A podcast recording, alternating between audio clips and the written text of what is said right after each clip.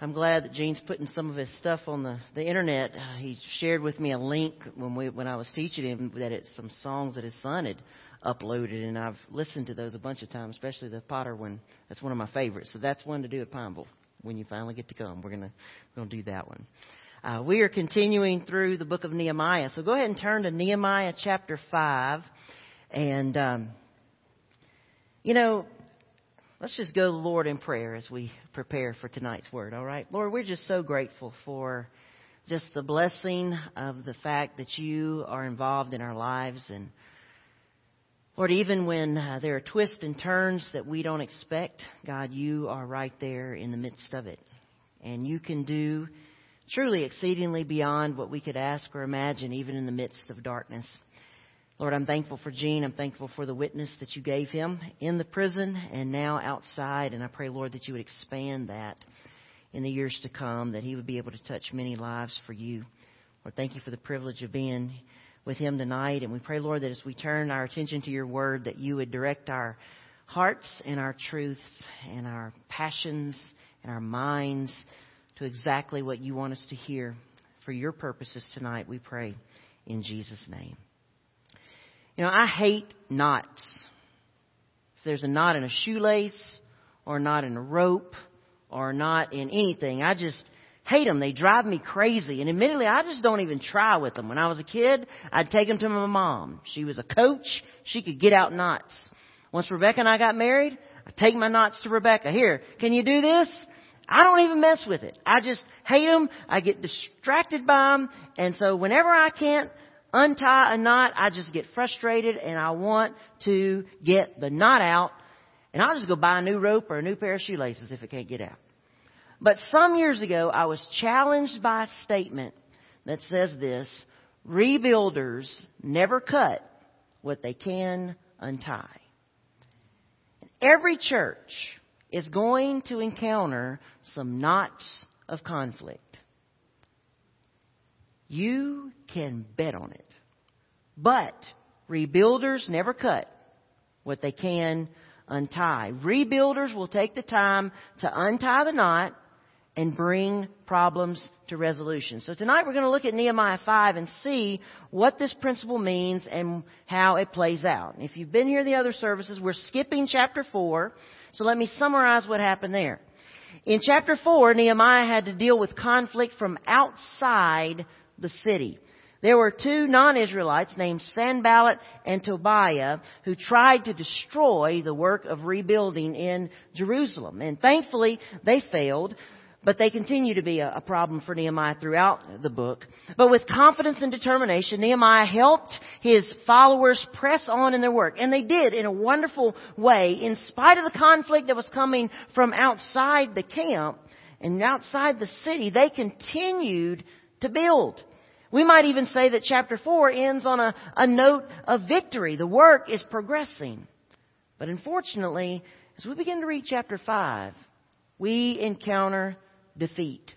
We see a great change take place in the rebuilders where they once were unified. Now they are div- divided. Sanballat and Tobiah, they're silent. The opposition from without is not even mentioned in chapter 5. But what we do find are complaints and groans and gripes and knotted up conflict from within the group of builders. And so that's why I've entitled this message, Can't We All Just Get Along? I want you to notice something else as we encounter chapter 5, as we go through it. Not one brick is laid in chapter 5. Not one.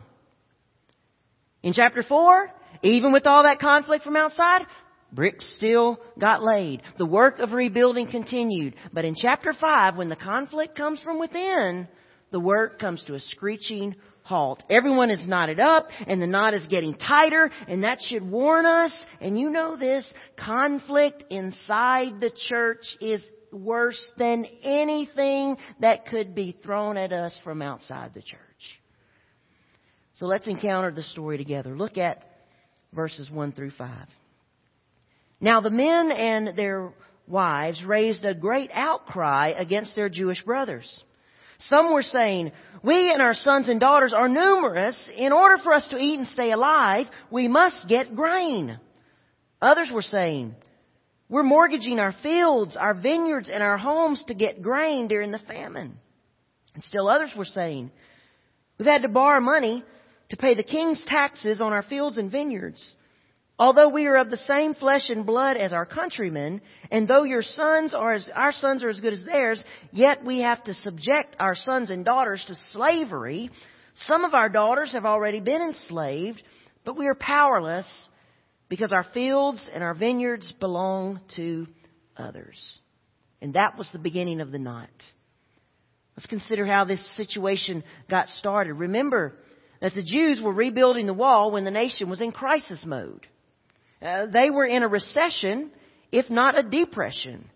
And there was no economic stimulus package. There was no welfare. There was no unemployment. There were no tax breaks. And still with, even without all of that, some people were benefiting from the economic downturn while most everyone else lost everything. The crisis had allowed some of the rich to catch a few on the way down. And it caused the rich to get richer and the poor to get poorer. In an already tough economic climate, the rebuilding of the wall seems to have been the final blow to the economics of most people in society. And this blow didn't come because the wall, it's, because of the wall itself, but because of the climate that was created by the rebuilding of the wall. You see, the focus of everyone in the 52 days in which the wall was being built was to rebuild the wall. And so while everybody was working on one task, the consequential problem developed that the wall was being built to the detriment of everything else. The laborers were not in the field. They were working on the wall. Individual families were not uh, able to produce what they needed because they were working on the wall. And so this shouldn't have been a problem. Uh, Nehemiah probably felt that just as everyone shared the workload of the wall, that they should share the resources that they had while they worked on the wall. And this way, the more fortunate could help the less fortunate, and everyone could get the job done, and then they could move on with their lives. But that's not what happened. Instead, the more fortunate decided to catch a few on the way down and profit from the situation. And so as the economic conditions of the poor crumbled, the economic condition of the rich dramatically improved, and the situation went something like this. The poor would say, we need grain. So the rich said, Well, I have some grain, and I'll sell it to you for 30% interest. I don't know what the interest rate was, but they were exacting usury on the people. It was exorbitant.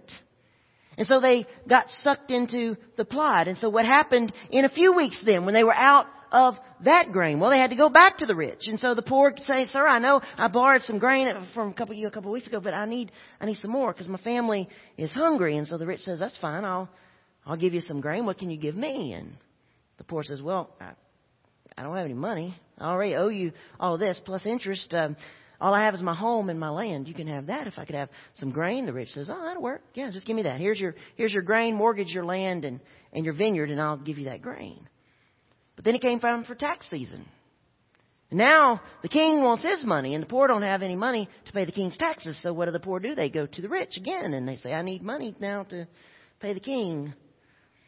And so the rich says, Well, man, you're in great debt to me. You already owe me this money for the grain. You also uh, have already given me your land. What else do you have that you can give me?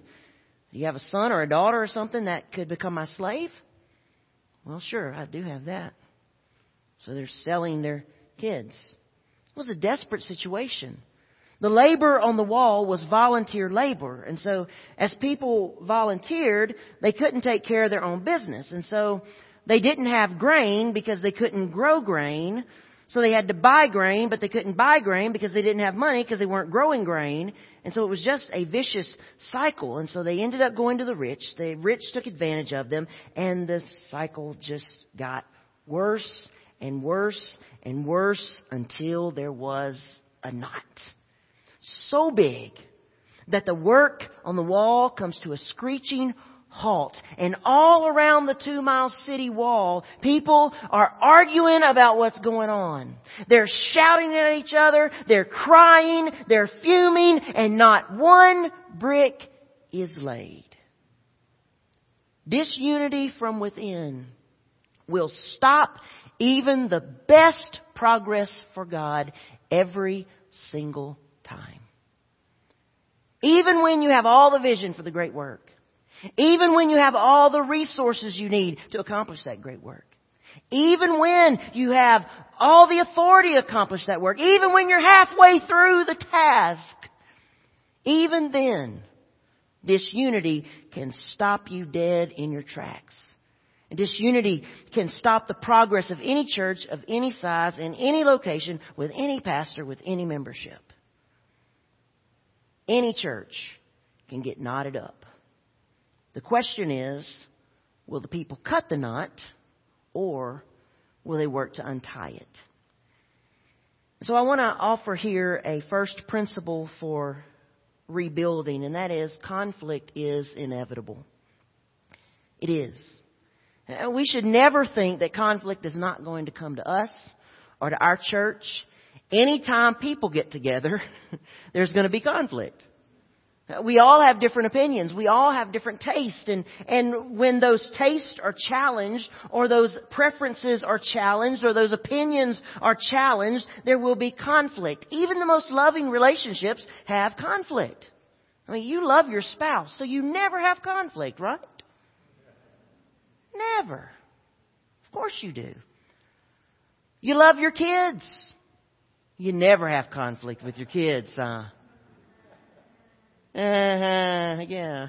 of course you do. Conflict is inevitable. I'm, heard, I'm sure you've heard the story about the guy who was stranded on a desert island and um he was there for a number of years all by himself. He had a pretty good life. He had a he even had a church there. And when some people came to rescue him, they uh, they saw that there were three buildings there on the island, and they said, "Well, what are what are what are these buildings?" And he said, "Well, this here's my house." And they said, "Well, that's that's neat. You had that." And he said, "What's that other?" one? he said, "Well, that's my church." And well, good. You got to worship there by yourself? Sure. Yeah, it was good. And he said, "Well, what's that third building?" Well, that's the church I used to go to. You know?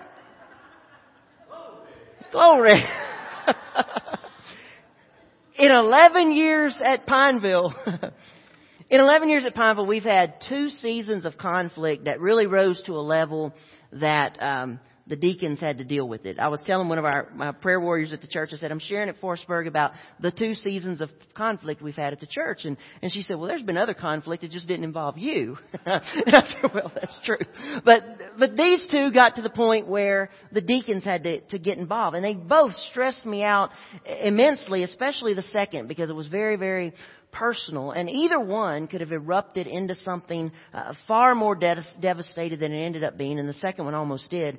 Uh, but thankfully, through the progr- protective grace of, of God and good leadership, especially by our deacons, uh, we were able to circle the wagons and prevent too much harm other than what had happened initially. There was still harm and hurt there's been other little minor conflicts that, that didn't rise to that level, and through the years we've lost five or six families uh, directly due to some kind of conflict issue. And every one of those has been painful. I mean, I could name their names because I still think about them. And it, it breaks my heart that it kind of came to that.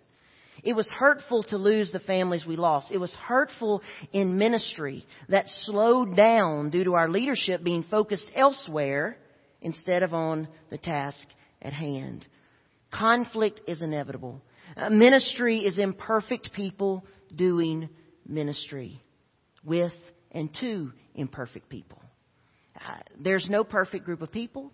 There's no perfect pastor. There's no perfect church. There's no perfect family. There's no perfect organization. We are still prone to sin and selfishness, and Satan will see that we have temptation dangling in our faces. And he wants to take us out. When there is no conflict, Satan will try to create some. Uh, that'll often come at times when God is doing a great work. In fact, it's interesting to me looking back, those two seasons of the most intense conflict that we've seen were also times when we were experiencing God doing some amazing things in our church there was some great growth coming or a great movement coming, and man, bam. One time out of left field, the other time more or less out of left field. And you know it's, the, it's Satan when it's coming out of left field. And That's just what happened here in Jerusalem. Conflict raises its ugly head in the midst of a great work of God. And Nehemiah sees the conflict, and it's hard to miss. He hears the complaints of the less fortunate. And what does he do? Well, look at verse 6. When I heard their outcry and these charges, I was very angry. This is the second principle of conflict, and that is conflict should sadden, even anger us. You know, it's okay to be angry about the right things. Nehemiah is ticked. This is holy anger. It's a right placed anger. And Nehemiah should be ticked because the rich people in town are being ridiculous. And Nehemiah is angry for a number of reasons. First, Nehemiah is angry because of sin that's in the camp because what the rich are doing is flat wrong. He knew his people were doing something in diametric opposition to the plain teaching of Scripture found in Leviticus and Deuteronomy. This kind of thing was not to be done. And so Nehemiah became angry because the people knowingly and blatantly were disobeying God's clear teaching. Conflict in the church often occurs because people are not doing what God has said they should do. Sometimes conflict comes because People don't handle matters as Scripture indicates. Uh, maybe there's a matter of church discipline that needs to be addressed and it's not addressed. Or maybe there's a way, there, there is a way in Matthew of how do you go to a brother who's offended you, you know, one on one, then two on one, and then if they don't listen to that, then you go to a larger, and you keep working up. Sometimes they don't follow that. Or instead of following the proper channels to voice a, a, complaint, someone or a group simply stirs up trouble by complaining to everyone around. Or instead of going along with the majority in the church, an individual or a group pushes for their agenda in spite of what the church has decided. And when we act in ways that are not in keeping with Scripture, we're being sinful. And this conflict should sadden us because we're hurting the cause of Christ. But Nehemiah is also angry for another reason. Because these ungodly actions of the rich are bringing reproach on God's name. Remember back in chapter 2 when Nehemiah challenged to rebuild the wall, he said we need to rebuild it so that we will no longer be a disgrace. Because Nehemiah was concerned about the, the fame and the name of God. And so Nehemiah realizes that the Gentiles outside the city are noticing the ungodly action of the rich. And, and he says this in verse 9. He says, So I continued, what you are doing is not right. Shouldn't you walk in the fear of our God to avoid the reproach of our Gentile enemies? Nehemiah can't turn a blind eye. He is angered that God's name is not being honored especially before a watching pagan world. We forget that the world is watching us. And I know the news media smears churches with bad press and, and people are so skeptical and they call us hypocrites. But you know, one reason that they're skeptical and one reason that they call us hypocrites is because we're so ungodly sometimes. Instead of pointing them to Christ, we Christians sometimes end up pointing them away from God. The world is watching us, and when if we bring honor to God, then they will honor God. But when we bring reproach to the name of God, people turn away. This is why conflict can't be ignored. Nehemiah doesn't ignore it. He gets angry about it. But notice how Nehemiah handles his anger in verse 7. He says, I pondered them in my mind and then accused the nobles and officials. I told them, you are exacting usury from your own countrymen. So I called together a large meeting to deal with them. And then he talks to them. And this is the next development of the, of the principles. And that is we must get a handle on ourselves before we can get a handle on conflict. Nehemiah is angry. But he's smart enough to know that he is in no position to handle the conflict right now. He doesn't go off half-cocked. He ponders the situation. And I'm sure since it's been his pattern, Nehemiah prays about things. And I've prayed that kind of prayer before. It begins with a bit of fuming and fist pumping and God, I'm mad. And then it finally settles down with you on your knees, submitting to God. Before you can ever handle conflict effectively, you have to get a handle on yourself. W.A. Criswell, who was the long pastor at First Baptist Dallas, has a guidebook for pastors he wrote years and years ago, and he makes a statement in there that pastors must watch their tempers because more harm can be done in a 30 second fit than good done in 30 years of ministry. And it goes the same for all of us. When we pitch a fit, we lose a lot of respect with those around us. Have you ever been tempted to write a letter or an email in anger? Uh, perhaps you did. the results really weren't that good. I've had people tell me that they received an angry email or a letter before and that one action caused them to be so hurt that they resigned a position or they pulled back a gift that they were going to make to a church or ministry or simply lost all respect for the person who sent them that. One former denominational executive told me, he said, Stuart, the meanest letter I ever received was from a pastor at First Baptist Church, Pineville, Louisiana. Is that email or letter really what you want to be remembered by? 20 or 30 years later? In church, we can't just pop off. We don't have the right to be mean. We don't have the right to be ugly. We must get a handle on ourselves before we can handle conflict. You, you seldom hit the target when you shoot from the hip. One statement said in anger can do irreparable damage, yet once we get a handle on ourselves, then we can move on into what's the fourth principle, and that is conflict must be dealt with. Verses 7 through 11, Nehemiah starts to deal with the with the issue. He tells them what to do. Like in verse 11, he says, give back to them immediately their fields, vineyards, olive groves, houses, and also the usury you're charging them, the hundredth part of the money, grain, new wine, and oil. Conflict cannot be ignored. Nehemiah knows this is a, is no little issue. It's a cancer. If it's not dealt with, then it will destroy the body. So Nehemiah shuts everything down, as if it wasn't shutting down anyway, and he tells them to give it back. Can you just imagine the room when he pulled everybody together? There's never been that bad a business meeting in any Baptist church. Everyone's fuming. The knot's there. They're red faced. And Nehemiah says, we're going to deal with this now.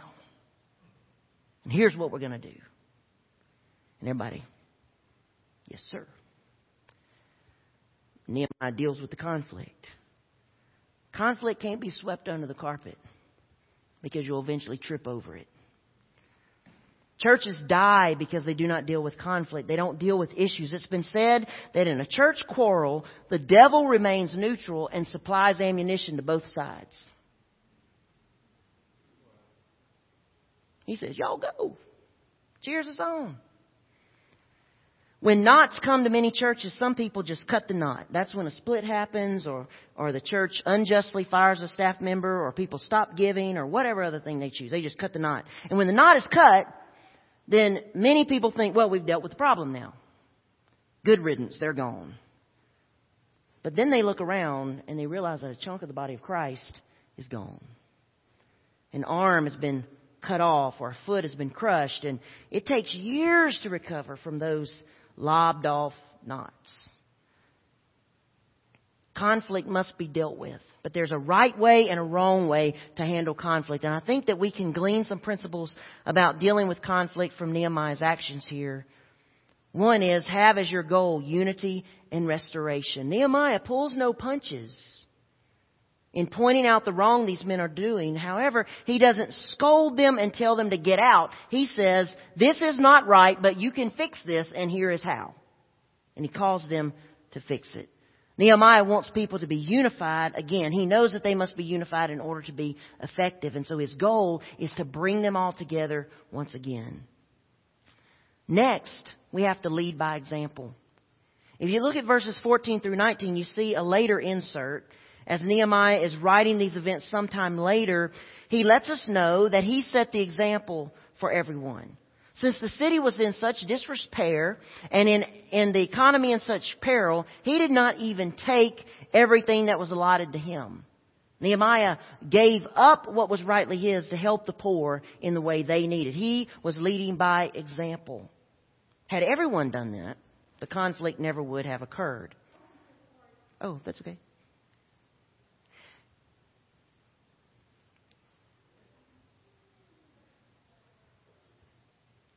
That's normal.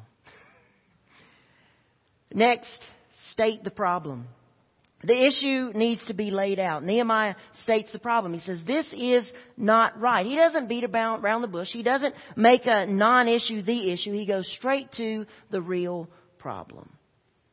And then he says, hold up the word of God. Nehemiah shows the nobles that they are living, not living according to God's word, that the word of God is our standard. And if we're not in line with it, then we need correction. So now you don't march into a business meeting and start the Bible. People are going to have their walls up and get all mad. But you lovingly lead the conflicting people to biblical principles. Next, you propose a plan for conflict resolution. Nehemiah says you can fix this problem easy by just giving back what you've taken. He encourages them to do that. And when dealing with conflict, we need to help people know how to get out of the mess they're in. Sometimes people remain in conflict because they simply can't see the way out when it may be absolutely obvious to someone else. And then finally, you have to allow for response. Uh, we don't walk in and, and give a browbeating and walk out. If our goal is unity and restoration, then we need to allow for a response. Nehemiah tells the men what to do and then waits for their response. Conflict can be handled in an appropriate way. The end result does not have to be with everyone leaving a meeting mad because rebuilders don't cut what they can't untie. Now, is it easy? No. It's hard.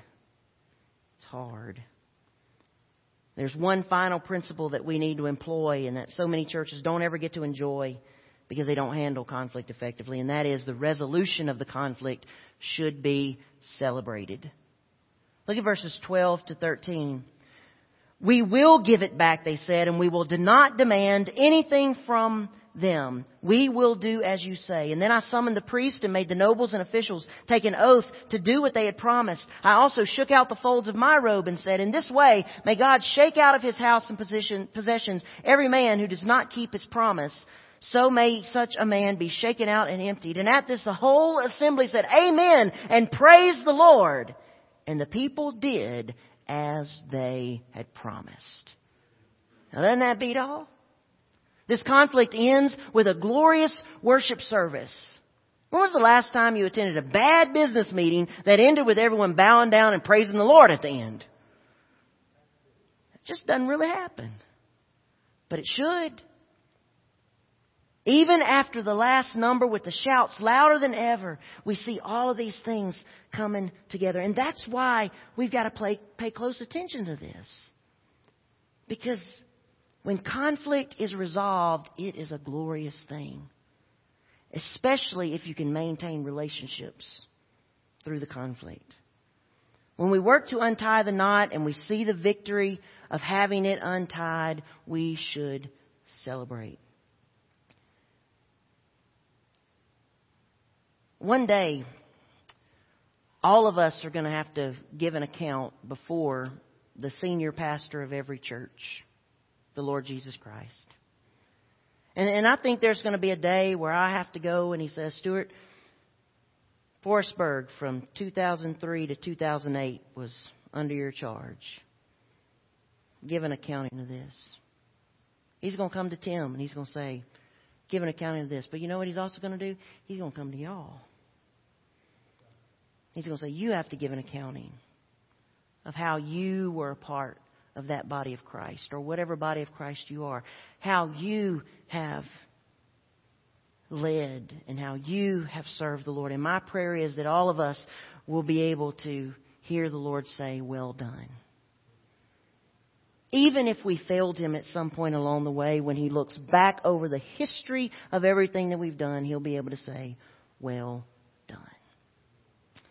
As we prepare for this time of invitation tonight, I felt led to do something that we did in the very first month in Pineville, and I told y'all, most of y'all have been here, but you know the church had been through an implosion two years before we got there, and there was still a lot of hard feelings um, when we arrived. Even though a lot of healing had taken place, and the interim pastor had done a phenomenal job.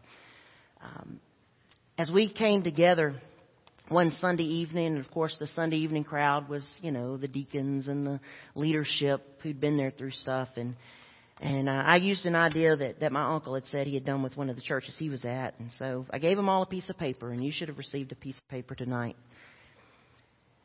And what I wanted them to write on the piece of paper, and what I want you to write on the piece of paper tonight, and even if you're not a member here or there's something in your life, this can apply to anybody. On the piece of paper, I want you to write maybe the name of a person that you need to forgive. They may be alive. They may be dead. They may be part of your life now. They may not be part of your life now. But on the piece of paper, write the name of the person that you need to forgive. Now, that's hard to do. But remember, forgiveness doesn't make the other person right. It sets you free. Because if you harbor that resentment and that unforgiveness, it eats at you. But if you can let it go, it's amazing. One of the most powerful days in the prison class was last semester, Gene, that you, you weren't there for. Was teaching through Philemon, which is all about forgiveness. And I talked about tell the same lesson to those guys, and I said, guys, you gotta, you gotta forgive. And these grown, tattooed men, tears in their eyes, Gene, were like, I can't do that. I'm here because somebody snitched on me. You know it. I'm here because of that. My buddy got off. He's already out. I've got 10 more years because he took a deal to put me under. I can't forgive that. But the tears meant they knew they had to. And we've got to do that too. We've got to forgive. So maybe there's a name of a person you need to forgive, or maybe Maybe there's just something you need to put on there that you just need to let go. It might be a preference. It might be something you think is what needs to be. But you need to release it so that God can be free to move in a new way.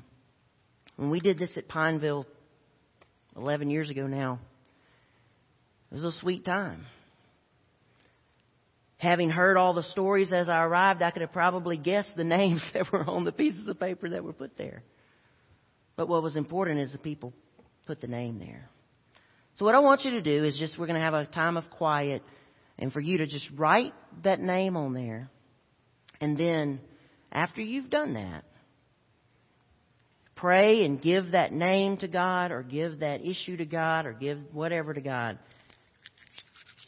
Crumple it up and then come put it down here at the altar.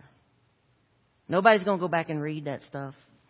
We'll pick it up after the service. It's going to be thrown away. But that's a picture of you saying, I'm letting it go. So we got to let it go. Let me pray. Lord, we come tonight and we just pray that you will speak to our hearts. You'll open our hearts. And you'll help us to be set free tonight so that we can move forward. And we pray this in Jesus' name. Amen. Just take a moment there. Think through those issues, and as, as you feel led, come and bring that and lay it here at the altar. And then I'll lead us through the rest of the invitation.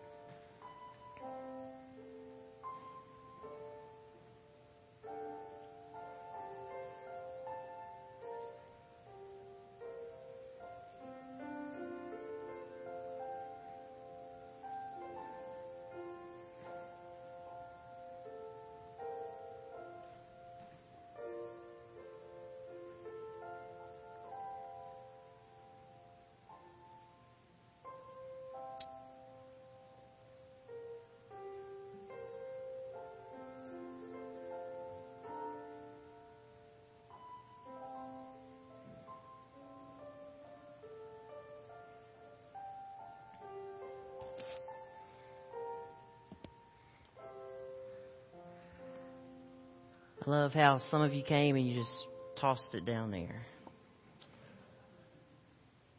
And what that is, is that's giving that to God. And you're saying, God, that, it's done. I'm giving it. It's done. Throwing away. Take it. Heal it. We're moving forward. And so you've brought it and you've laid it at the altar and you'll leave here without it. You'll be free to move forward. And God can honor that in an amazing way. I feel like I just want to lead us in a, a song to complete, Tim, if that's okay. If there's another decision that needs to be made, just catch one of us at the end. But there's a song, and I don't know if I was ever singing it here. Um, probably did. But it's a little song that just talks about peace. And it's one that I do quite often, just at the end of a sermon, a cappella from time to time in Pineville, because when we went there, we needed peace. And we all need the peace of God in our lives, don't we? It's just an old chorus, and it goes like this. It says, Peace, peace, wonderful peace, coming down from the Father above. Sweep over my spirit forever, I pray. In fathomless billows of love. Anybody know that? It's a precious, precious song. Kick it in there, Jerry, with me. Here we go. Peace, peace, wonderful peace, coming down from the Father above. Sweep